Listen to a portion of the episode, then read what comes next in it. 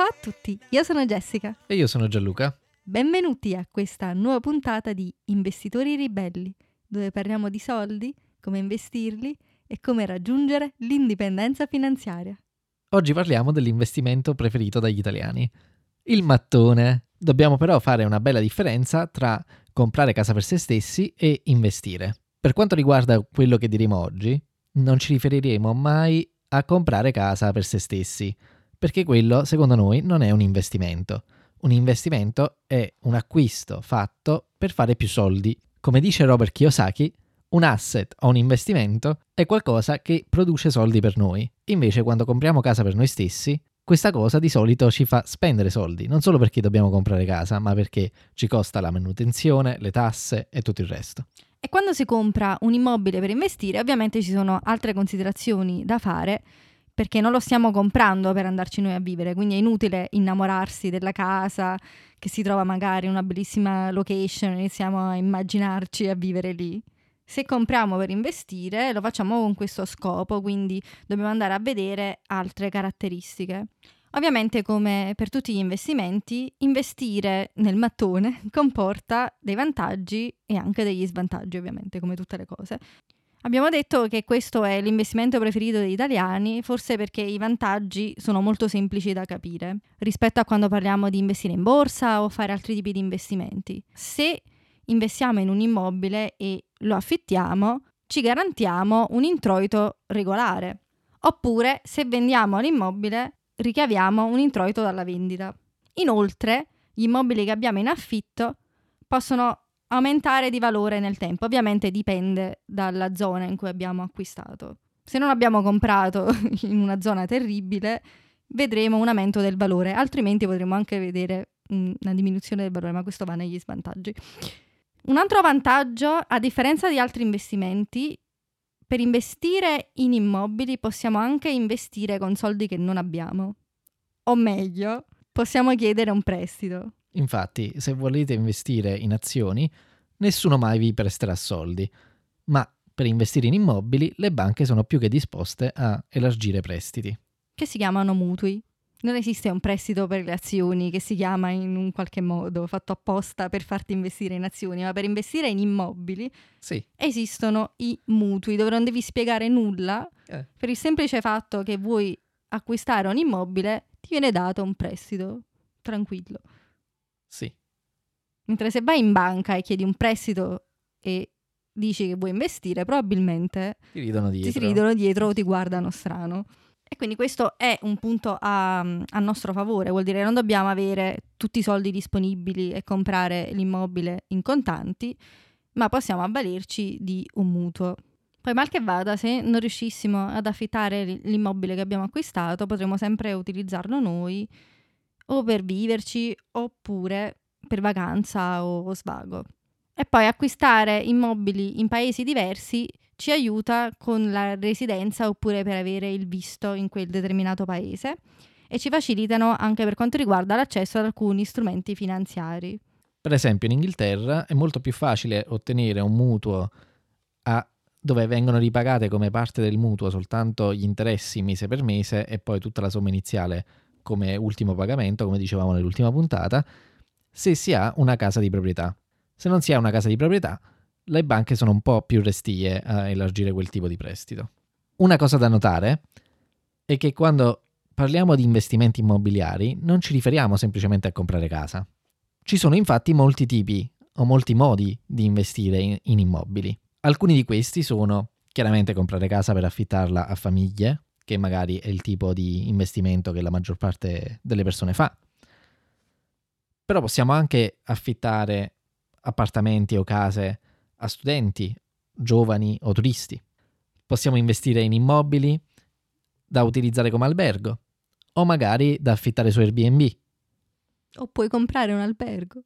O comprare un albergo esistente. Eh, certo. certo. Un piccolo motel, per esempio, e avviare un business eh, di motel.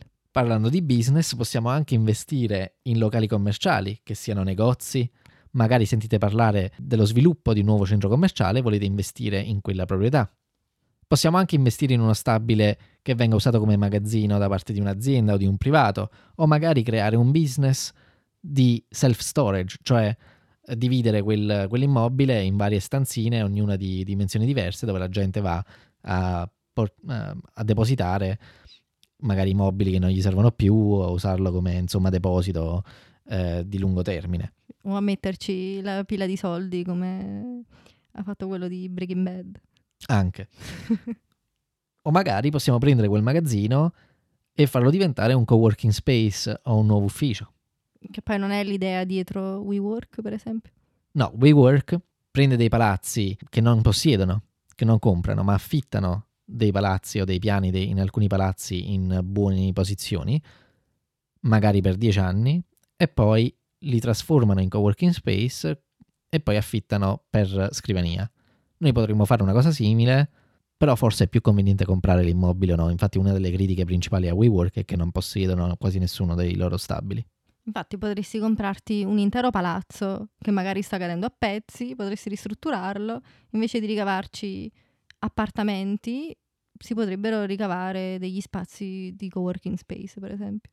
Infatti un altro modo di investire, poi tra l'altro collegandoci, è che possiamo comprare o prendere diciamo in gestione un palazzo, ristrutturarlo, dividerlo in appartamenti e vendere gli appartamenti o affittarli. E lo possiamo fare anche su scala minore, non è che dobbiamo comprare per forza tutto un palazzo, magari compriamo un appartamento praticamente in decadenza, lo ristrutturiamo e lo vendiamo o lo affittiamo. Ma di nuovo, investire in appartamenti o uffici non è l'unico modo di investire in immobili. Possiamo anche investire in terreni agricoli o terreni che sono edificabili o saranno edificabili magari in futuro. Prima di andare avanti, se il podcast vi sta piacendo, aiutateci a migliorare e a farci conoscere lasciando una recensione su Apple Podcast e invitando i vostri amici ad ascoltarci. Così ci aiuterete a supportare il nostro programma. Poi, se avete domande o consigli per noi, scriveteci pure a ciao chiocciolainvestitoriribelli.it. Ora, abbiamo visto quali sono alcuni dei modi per investire nel mattone, però ci sono sempre tre cose da considerare quando lo si fa. La prima e la più importante è dove si trova l'immobile. Ovvero che se decidiamo di comprare un immobile in una zona non molto battuta, eh, allora potremmo avere de- degli svantaggi. O magari potrebbe essere un vantaggio. O un vantaggio. Mm. Perché magari investi in una zona che magari è bruttina al momento, magari c'è un po' di criminalità, però sai che ci sono investimenti da parte del comune o da parte del, dello Stato per rendere quella zona eh, più vivibile, più accessibile. Magari quello che hanno fatto per esempio a Milano per la fiera di Milano, no? Hanno trasformato tutta una zona vecchia, brutta, non battuta, in uh, una città moderna e ci hanno tirato su palazzi di ogni tipo, che siano per uso ufficio o per uso abitativo. Sì, ed è anche quello che hanno fatto qui a Londra, per esempio nella zona di Stratford, che era una zona un po' malfamata, dove non c'era niente, poi hanno deciso di mh, ospitare le Olimpiadi, se non mi sbaglio, non sì. mi ricordo in che anno, un po' Qualche di anni fa. fa e da allora la zona si è rigenerata, quindi chiunque abbia comprato casa prima delle Olimpiadi, ma anche durante le Olimpiadi, ha visto il, il valore dell'immobile acquistato crescere a dismisura. Quindi la location è importante. Poi, sia se intendiamo vendere l'immobile o tenerlo e affittarlo, è importante che l'immobile sia in prossimità di trasporti pubblici, scuole e servizi ma soprattutto dobbiamo investire in una zona che abbia del potenziale di crescita. Questo non solo perché così l'immobile varrà di più nel tempo, ma perché così sarà sempre in una zona richiesta, in una zona in cui sarà facile affittare. Le altre due cose a cui prestare attenzione sono giurisdizione e cash flow. Giurisdizione perché dobbiamo essere attenti al costo di comprare quella proprietà, al costo di mantenerla, alle tasse che dovremo pagare sugli introiti che facciamo e sulle tasse sulla proprietà stessa. Sì, che poi volevo dire che dato che io e te siamo europei, possiamo acquistare in tutta Europa senza nessun problema. Infatti, ma se invece siete di un paese o volete acquistare in un paese dove non avete cittadinanza, comunque si può fare, però normalmente costa di più o bisogna farlo tramite una terza persona o un'agenzia. Invece per cash flow che cosa intendi? Allora, questo si applica soprattutto a, o meglio, si applica solo agli immobili che affittiamo. Ed è quanti soldi ci entrano netti dopo tutte le spese? Quindi ipotizziamo di avere un appartamento, che ne so, a Roma e poterlo affittare per 1000 euro al mese. Quanto ci costa il mutuo? Quanto ci costano le tasse? Quanto ci costa la manutenzione? E quanto pensiamo di affittarlo? Se abbiamo spese di 500 euro al mese, chiaramente ne incassiamo 1000, ne spendiamo 500, il cash flow è positivo, cioè soldi entrano nelle nostre tasche.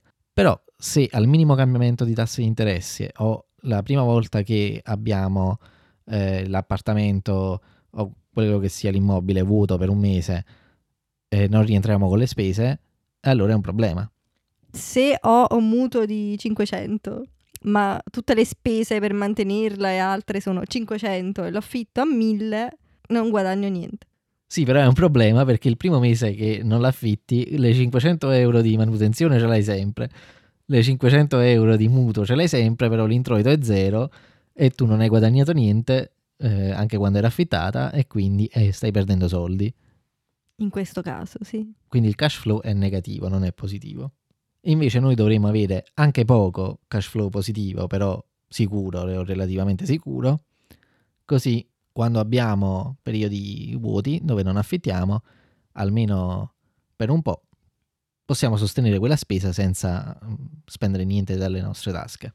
Poi chiaramente in situazioni particolari come quella di adesso del coronavirus, purtroppo si va in cash flow negativo sempre. Prima abbiamo nominato i vantaggi, ma adesso è giusto elencare anche gli svantaggi per i mobili. Prima di tutto ci sono le tasse, purtroppo. Queste ci sono ovunque, come stiamo dicendo, acquisti in Italia, acquisti in Spagna, in Francia, in Inghilterra, le tasse arrivano sempre. Però in Italia, da quello che ho potuto capire, ce ne sono molte tutte che iniziano per I e finiscono per I, tra l'altro. Non è vero. I, I mutasitari. Eh, o iniziano per I o finiscono per I.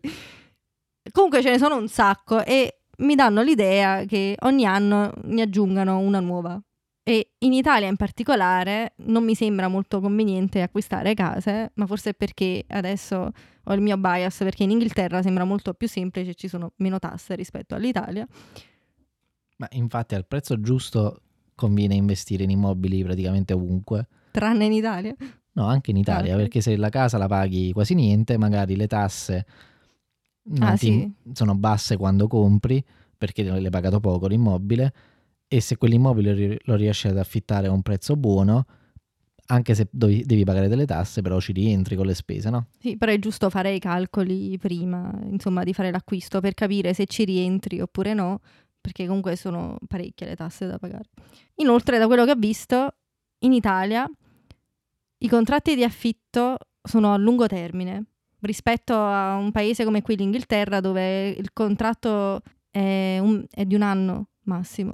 Sì, in generale è un anno. È sempre un anno, nessuno ti forza a fare un contratto più lungo di un anno. No, infatti è strano perché ogni anno più o meno alzano anche l'affitto in base all'inflazione Invece in Italia uno dei motivi per cui i contratti sono così lunghi è proprio per proteggere l'affittuario dall'aumento del costo d'affitto. E questo è uno degli svantaggi in quanto proprietari di casa, perché le leggi in Italia tutelano l'inquilino e non il proprietario.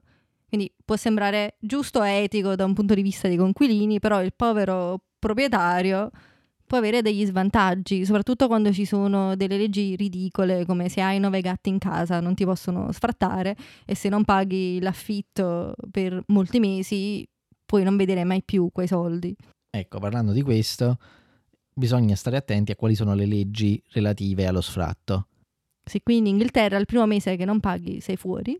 Eh, non è proprio così semplice, però sì, in generale Abbastanza. vieni cacciato sì. in tempi relativamente brevi. Però non è tutto rose e fiore in Inghilterra no, rispetto no. all'Italia. Poi gli stessi problemi italiani ci sono anche in altri paesi. Per certo. esempio, Francia e Spagna hanno più o meno le stesse regole, le stesse tasse che in Italia. In Inghilterra è un po' più semplice investire, come dicevi, un po' più economico anche. Però anche il mercato inglese ha le sue peculiarità. Per esempio, quando in Italia in Francia o in Spagna compri una proprietà, di solito compri tutto, compri l'immobile, compri un, una parte, se non tutto il terreno che c'è sotto, e sei tu il proprietario. Eh già, invece qua in Inghilterra funziona in maniera diversa. Quando compri casa, in realtà compri l'affitto della casa sul terreno su cui è eretta. Sì, in Inghilterra ci sono due tipi, giusto per curiosità, ma ne, Sì, ne chi, vuole, chi vuole saperlo e ha magari curiosità di investire in immobili in Inghilterra, Ci sono due tipi di proprietà. Una è la proprietà vera del terreno, e quindi anche del- di qualsiasi cosa c'è eretta sopra, e l'altra invece è soltanto, diciamo, il diritto di stare in quel posto tra le quattro mura per un certo numero di anni, che magari sono 80, 100, 200, 999 come nel nostro caso. Sì, il primo si chiama freehold, praticamente si applica alle villette che sorgono su dei terreni che sono liberi, come dice la parola freehold, quindi compri sia la casa che il terreno, ma non tutte. Ed è più comune, la seconda invece si chiama leasehold e si applica di più quando si comprano appartamenti in un palazzo. È abbastanza comune che i palazzi sorgano su un terreno e che questo terreno appartenga a qualcun altro. Quindi quando si compra un appartamento che è in leasehold, compri soltanto il diritto di poter vivere appunto in queste quattro mura che si ergono su questo terreno, ma il terreno non, non appartiene a noi. Infatti paghiamo l'affitto ogni anno per il privilegio di continuare a rimanere su quel terreno. che si chiama ground rent, che vuol dire affitto del terreno, che Ah. scade poi, come hai detto tu, dipende, è vario, dopo mille anni, dopo cento. Mi sa che la lunghezza media, almeno fino a qualche anno fa, era 120 anni, adesso l'hanno estesa a 900, mi pare. E questo è importante da vedere se si vuole acquistare un appartamento in Inghilterra, perché se questo contratto scade in poco tempo, si aggiunge al, al prezzo dell'immobile.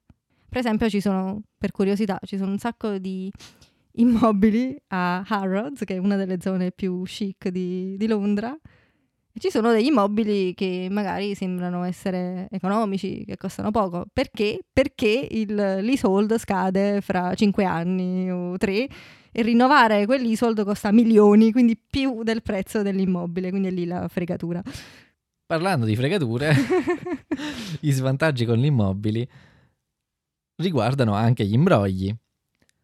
È molto facile imbrogliare durante la compravendita di un immobile. Magari una persona che non possiede effettivamente un immobile prova a venderlo, e spesso con successo, oppure ci sono imbrogli nella costruzione dell'immobile. Sì, ho letto di notizie dove ci sono stati ritrovamenti di farina nel, nel muro, proprio nelle fondamenta della casa, quindi questo tipo di imbrogli per velocizzare i lavori, quindi sì, mettiamo un po' di farina, perché no? o semplicemente o per risparmiare. Eh, que- questo è un problema comune, il risparmio dei materiali purtroppo c'è ovunque. Il che chiaramente rende l'investimento o completamente perso oppure di facile perdita perché se abbiamo la costruzione co- fatta con la farina chiaramente eh, crolla. Tra l'altro mi volevo riagganciare in questo, dato che noi viviamo in Inghilterra e siamo più attenti alle notizie in Inghilterra, però c'è stato un caso che probabilmente si è sentito anche in Italia, che è stato quello della torre di Grenfell che è bruciata e che sono, sono morte anche parecchie persone perché era stato costruito con, ma non so se fossero materiali scadenti, ma comunque materiali mh, non adatti per eh, un probabile incendio che è grave perché quando costruisci un edificio, uno degli incidenti più comuni che può accadere è proprio un incendio, che ne so, a casa di un forno, un microonde o qualcosa del genere. Quindi ci dovresti pensare quando costruisci un palazzo. E da allora si è scoperto che molti palazzi hanno lo stesso tipo di rivestimento e questo ha fatto calare il valore dell'immobile acquistato. Il che è una brutta scoperta per le persone che hanno pagato tanto e quindi hanno visto il loro immobile svalutarsi così da un giorno all'altro. Però può anche diventare un'opportunità per qualche nuovo compratore per fare un'offerta molto più bassa, anche perché il governo poi ha deciso che comunque questo rivestimento deve essere sostituito, quindi comunque l'immobile non viene perso, ma si può magari Ma si può riparare semmai. Quindi, quindi è importante fare queste considerazioni. Ovviamente questo tipo di considerazione era difficile da fare prima che avvenisse questo incidente, Che come lo fai a sapere quando compri un immobile se il rivestimento è giusto oppure no? Chi ci andava a pensare? Eh, infatti sarebbe bene eh, far fare dei, degli accertamenti quando compriamo un immobile in più a quelli richiesti. Ci costa qualcosina in più all'inizio come parte del costo di, di acquisto dell'immobile, però magari ci toglie qualche grana in futuro. In Italia invece quello che mi viene da pensare è che sia importante investire in immobili a prova sismica perché ci sono molte zone sismiche, anche quella da dove proveniamo noi, la Campania, con il Vesuvio e altre cose. altre, Altre cose, cose. altre cose. Un altro svantaggio è per quanto riguarda la liquidità del nostro investimento, ovviamente per quanto riguarda un immobile non abbiamo quel capitale investito pronto ad essere ritirato come può essere quando investiamo in borsa, ma i nostri soldi sono contenuti nelle mura dell'immobile che abbiamo acquistato. E non è detto che quando vogliamo vendere riusciamo a vendere in primo luogo e se ci riusciamo che sia al prezzo che vogliamo noi. o nelle tempistiche che vogliamo noi. Quindi questo può essere uno svantaggio. E poi l'ultima è che investire in un immobile ha una possibilità di crescita inferiore rispetto a quella che possiamo ricevere investendo in aziende, anzi direi che è piuttosto limitata. Eh sì, perché possiamo comprare magari un palazzo da ristrutturare o una casetta da ristrutturare o quello che sia e far crescere il nostro investimento di varie volte. Però c'è sempre un limite di quanto può crescere quell'investimento. Invece con un'azienda il potenziale di crescita è praticamente illimitato perché l'azienda può sempre creare nuovi prodotti, nuove- nuovi servizi, monetizzare meglio quelli che ha. E puoi creare più stanze. Eh sì, però fino a un certo punto, perché quante stanze puoi creare perché l'immobile sia ancora vendibile? E poi il terreno su cui giace potrebbe non essere tutto edificabile. Magari è edificabile fino a un certo punto e poi non lo è più. E poi ci sono anche i vicini. E poi ci sono le regole del paese che magari ti dicono puoi costruire qui, ma non puoi costruire là, anche se è edificabile, però non può essere tutto il tuo, e così via. Insomma, Quindi abbiamo elencato i vantaggi e gli svantaggi. Ovviamente come per tutti i tipi di investimenti occorre il buon senso, fare la propria ricerca fare i propri conti. e sapere in generale quello che si fa. Quello che abbiamo voluto fare oggi, in questo podcast almeno, è stato solo darvi qualche idea su come investire in modi diversi in, immobili e soprattutto fare quella distinzione fondamentale che sembra sfuggire a molte persone tra comprare casa e investire. Bene, per oggi è tutto e ci vediamo nella prossima puntata per parlare di investire in oro. Where is my gold? Grazie per aver ascoltato Investitori Ribelli. Se questo episodio vi è piaciuto e volete avere più informazioni sul podcast, leggere le note dello show con link di approfondimento e altre risorse utili, oppure per ascoltare altre puntate, visitate il nostro sito web all'indirizzo investitoriribelli.it. Soprattutto, ricordate di iscrivervi al podcast nella app Podcast di Apple su Spotify oppure nella vostra app preferita. E per rimanere sempre aggiornati, iscrivetevi alla nostra newsletter su investitoriribelli.it. Vi ricordiamo che Investitori Ribelli non è un programma di consulenza finanziaria. Tutti gli argomenti trattati sono da considerarsi contenuti generali a scopo educativo ed informativo. Pertanto, non costituiscono né sostituiscono la consulenza di un esperto finanziario. Prima di prendere alcuna decisione finanziaria, assicuratevi di esservi accuratamente informati. Questo podcast è solo per la vostra educazione e di intrattenimento e speriamo che vi sia piaciuto.